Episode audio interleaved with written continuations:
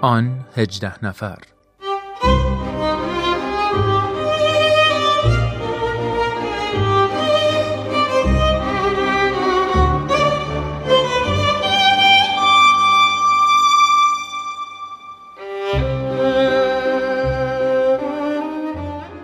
دوستان خوبم خانم ها و آقایون وقتتون بخیر. خیلی خیلی خوش اومدید به قسمت دیگه از مجموعه برنامه های آن 18 نفر. برنامه ای که تلاش می‌کنه مروری بکنه بر شرح احوال و افکار 18 مؤمن اولیه به حضرت باب. طبق روال هفته های گذشته در خدمت جناب وحید خورسندی عزیز هستیم و به اتفاق برنامه امروز رو تقدیم حضورتون می‌کنیم.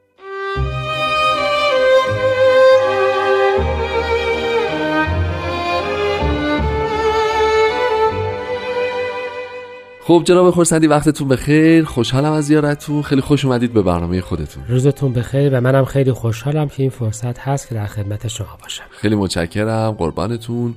همونطور که به خاطر دارید ما هفته گذشته در مورد ماجرای بدشت صحبت کردیم.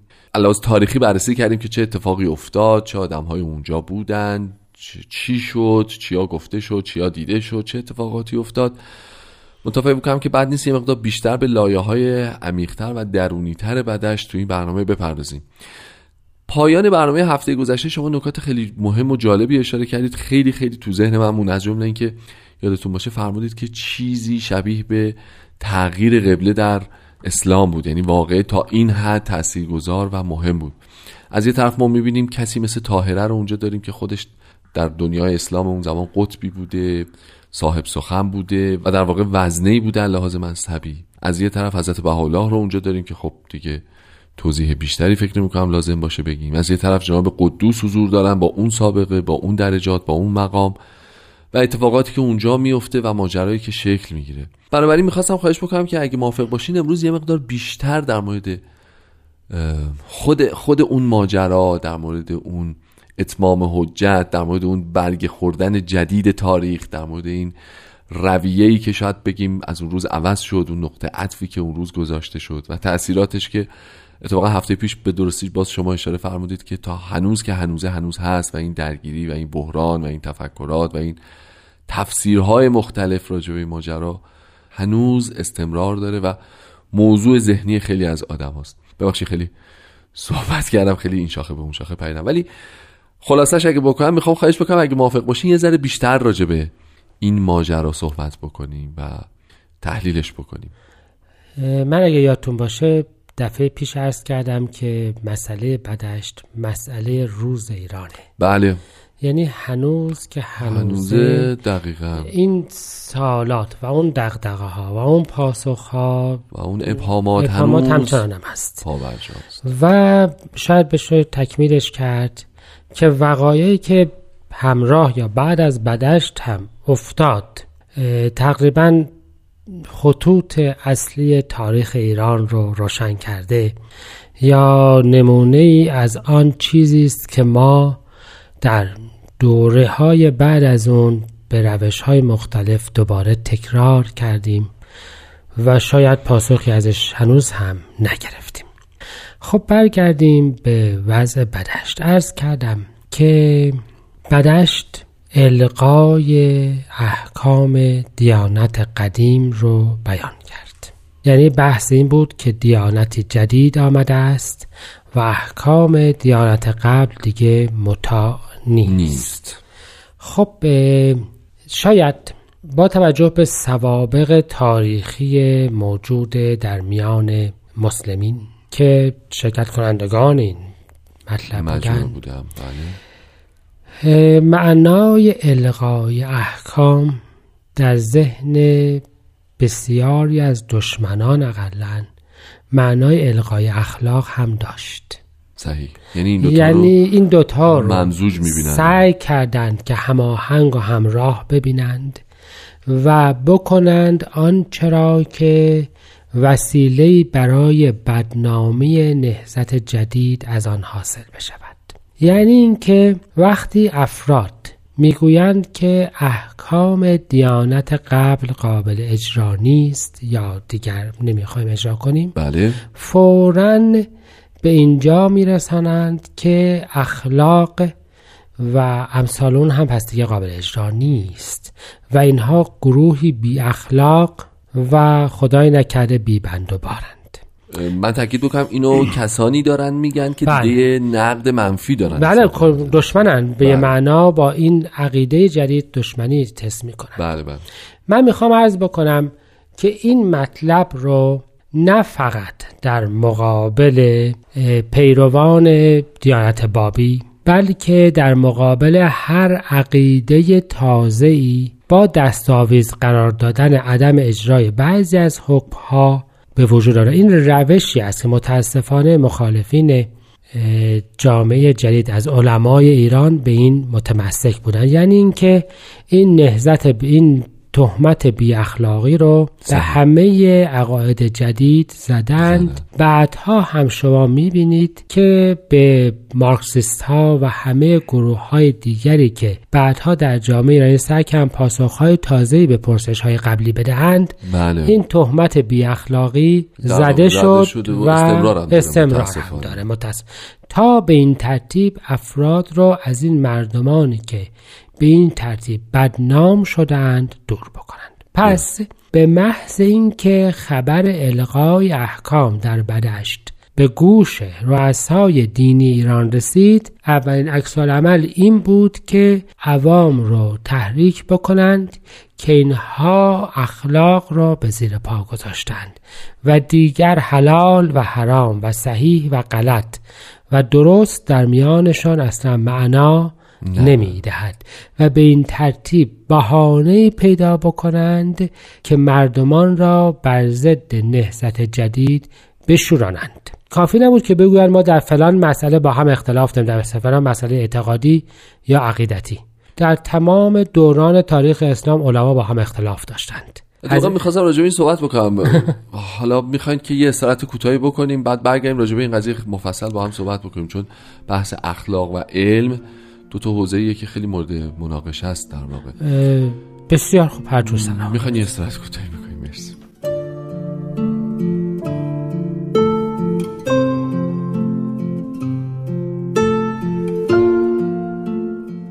حضرت شوقی ربانی ولی امر دیانت بهایی درباره واقعه بدشت چنین می‌فرمایند. در همان هین که اصول و مبادی ظهور جدید از قلم شارع مجید در جبال آذربایجان تنظیم می گردید حلول دور اعظم با تشکیل اجتماعی بزرگ از دوستان و محبان پرشور و هیجان امرالله در حوالی مازندران ابلاغ و مقاصد و معارب حقیقیه آن علا رؤوس لشهاد واضح و آشکار گردید. هدف اصلی و اساس این اجتماع عظیم آن بود که اولا به وسایل مقتضی استقلال امر بیان و انفصال شریعت رحمان از رسوم و آداب و سنن و شرایع قبلیه به نحو مؤثر و نافذ اعلام گردد و در ثانی موجبات استخلاص مولا و مقتدای اهل بیان از سجن ظالمانه دشمنان فراهم شود. مسئله اولا که القاء تقالید قدیمه و قطع تعلق و ارتباط با ادیان سالفه بود. به نحو مطلوب انجام پذیرفت.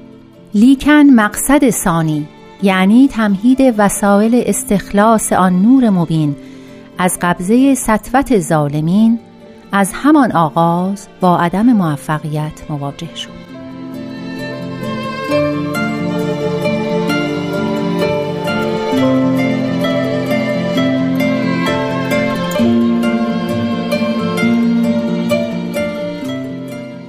خب ممنون دوستان عزیز که همراه ما هستید.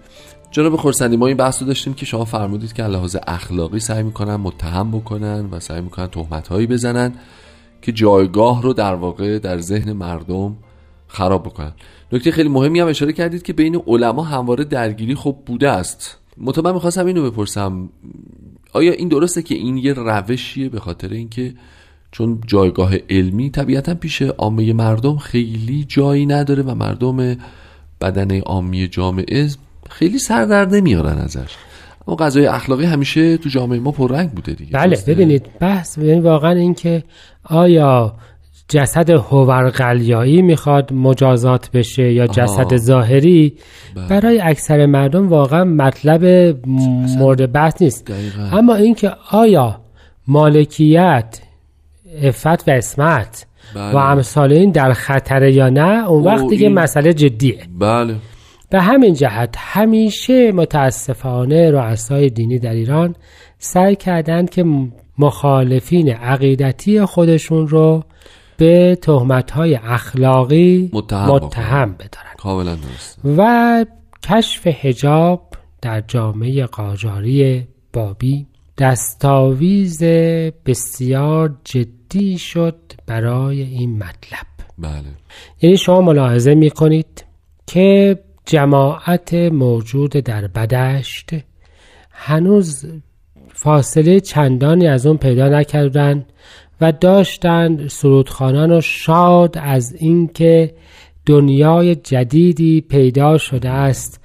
به طرف مازندران حرکت می‌کردند که مورد حمله و قارت مردمانی واقع شدند که توسط رؤسای دینیشون به این اتهام به این دست تهمت فریفته شده بودند که این جماعتی که دارن میان خارج از دینن و بی اخلاق. و به شدت مورد حمله و آزار واقع شدند و قارت شدند و زخمی شدند و آسیب دیدند و به این ترتیب اولین پاسخ جامعه ایران به پیشنهاد تغییر احکام دست و پاگیر دیانت قبل داده شد. افرادی که این پیشنهاد را از داده بودند به بی اخلاقی متهم شدند و مورد تعذیب و آزار قرار من می‌خوام عرض بکنم که این پاسخ هنوز هم متاسفانه تو جامعه ایران دقیقا همین می‌خواستم بگم. داده می شود یعنی آدم احساس نمی‌کنه که راجع به 100 و مثلا 60 خورده ای نه متاسفانه. چون ما مشکل گذشته رو در گذشته حل نکردیم. نکردیم. اونو عینا تا الان داریم. یعنی اینکه اگر مثلا یک خانومی آزادی هایی رو برای خودش می‌خواد فورا به فساد اخلاق متهم میشه بله. و مورد هزار مشکل هم واقع میشه. بله. بله یعنی بازار انگ فروش ها و انگ زن ها همچنان بسیار پر خب این ماجرا رو ما در واقع شاید بتونیم سوی دیگری هم ازش متصور بشیم. یعنی اینکه یه بحثش بحث این ظاهریه که حالا به قول شما متهم می‌کنن به این اخلاق و نااخلاقی و بد اخلاقی یا اصلش بحث ورق خوردن تاریخ جدیدی در حیات بشریت و بالاخص ایرانیانه درسته؟ یعنی اینکه ما حالا اینجوری ازش یاد می‌کنیم که خب طاهره به عنوان یک انسانی که آشنا بود با مفاهیم دینی به شدت و وزنه بود برای خودش و همینطور بقیه حضار در اون ماجرا و همه این اصحابی که به قول شما نقمه خان از اون در اون باغ ها اومدن بیرون و رفتن به سمت اینکه مسیرشون رو ادامه بدن و تازه متوجه شدن که چه اتفاقی افتاده.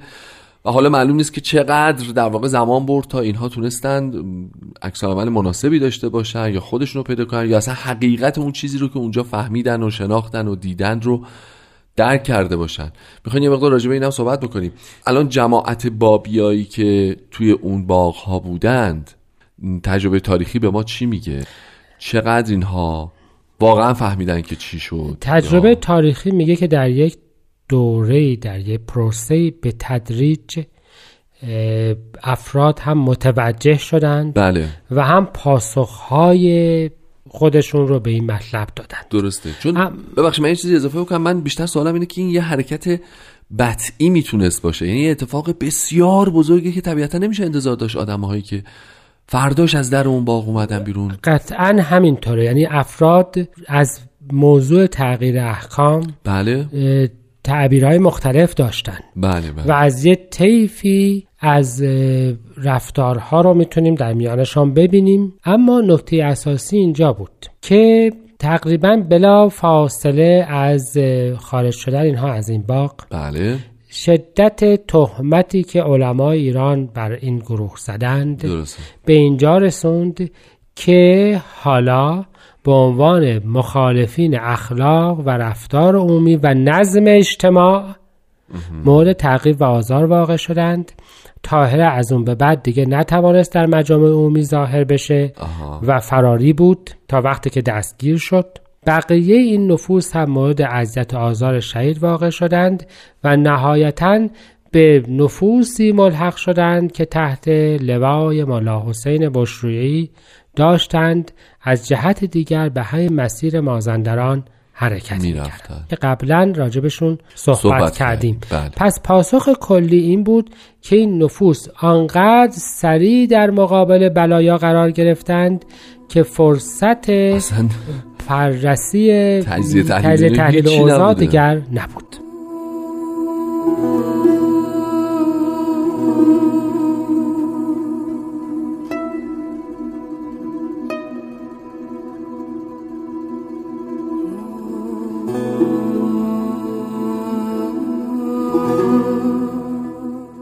خب دوستان عزیز همچنان با برنامه آن 18 نفر همراه هستید.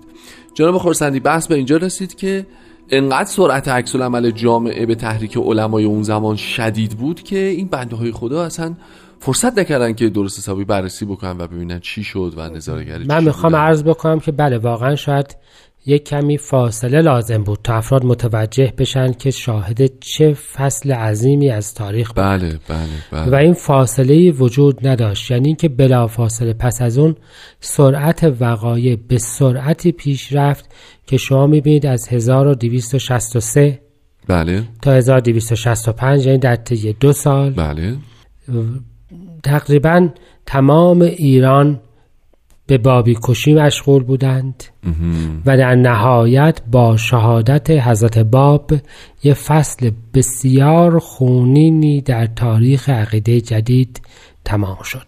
یعنی شما ملاحظه می‌فهمید که طبعا تمام بزرگان جامعه بابی و تمام پیروان اون در ایران از دم تیغ گذشتند و این در یک فاصله دو ساله در یک وسعت در تمام ایران چیزی است که حتی تاریخ معاصر ایران هم این شدت رو به چشم ندیده, حتی وقایعی که الان بسیار مشهوره مثل از بین بردن مخالفین سیاسی در دهه های شست وسعتش به اندازه اون دوره در ایران نبوده. دقیقا.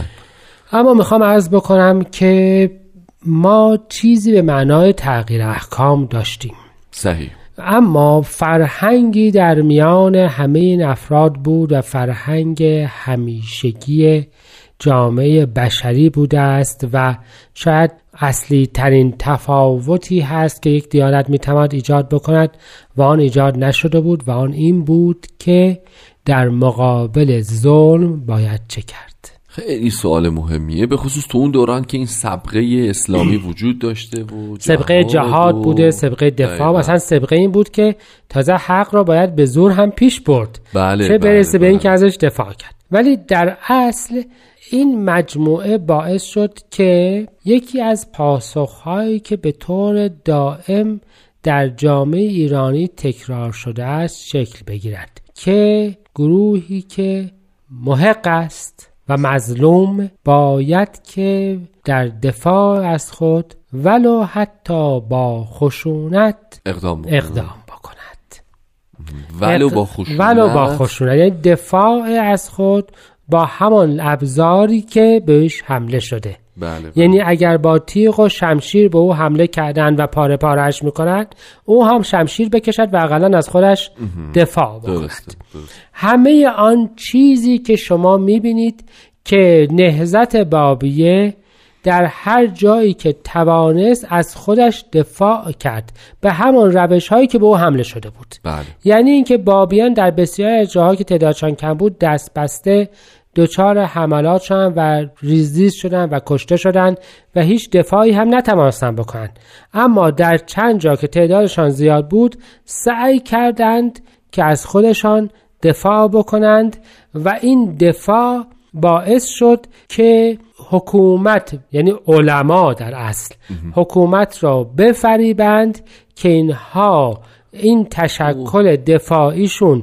شورش است و بله. دولت و علما با هم بهانه سرکوب کردن نهزت جدید رو پیدا کنم من می‌خوام عرض بکنم که این الگو هم اگر به تاریخ بعد از بابی در ایران نگاه بکنیم تکرار شده است یعنی گروه های را آنقدر تحت فشار قرار دادند تا به خشونت از خودشان دفاع کنند و بعد به عنوان شورشی به عنوان آسی از بینشان بردند بله. من فکر می‌کنم که احتیاج به مثال تاریخی نداشته باشه شنوندگان ما می‌تونن خودشون بله این رو- موارد متعددی رو متعددش بررسی تو. ذهن بررسی بکنن پس به این ترتیب هست که شما می‌بینید که واقعی بدشت به نبردهای دفاعی بابیه در قلعه شیخ تبرسی در بله. زنجان در نیریز نیریز بله منتهی شد بله یعنی اینکه این افراد وقتی که دیدن هیچ کس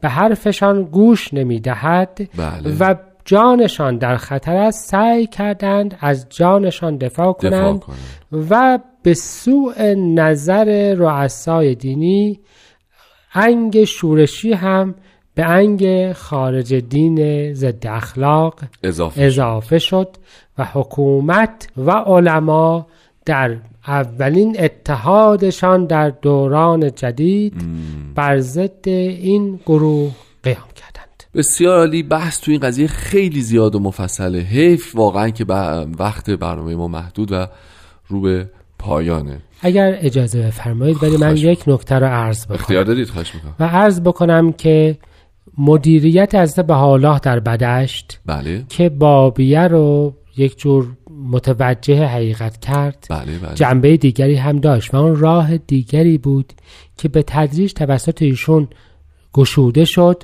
و آن اون بود که از چرخه باطل خشونت در مقابل خشونت خارج بشویم. و راه دیگری رو برای پیش بردن حق و حقیقت پیدا بکنیم که انشاالله در موقع خودش بیشتر به اون خواهیم پرداخت. خیلی عالی یعنی در واقع این استثنای تاریخی که به قول شما تو این چند ساله این رویه رو ادامه نداده رو بعد راجبش مفصل صحبت بکنیم خیلی ممنونم آقای خورسندی خسته نباشین. از شما شنوندگان عزیزم تشکر می‌کنم که همراه ما بودید. تا برنامه آینده بدرود و خدا نگهدار.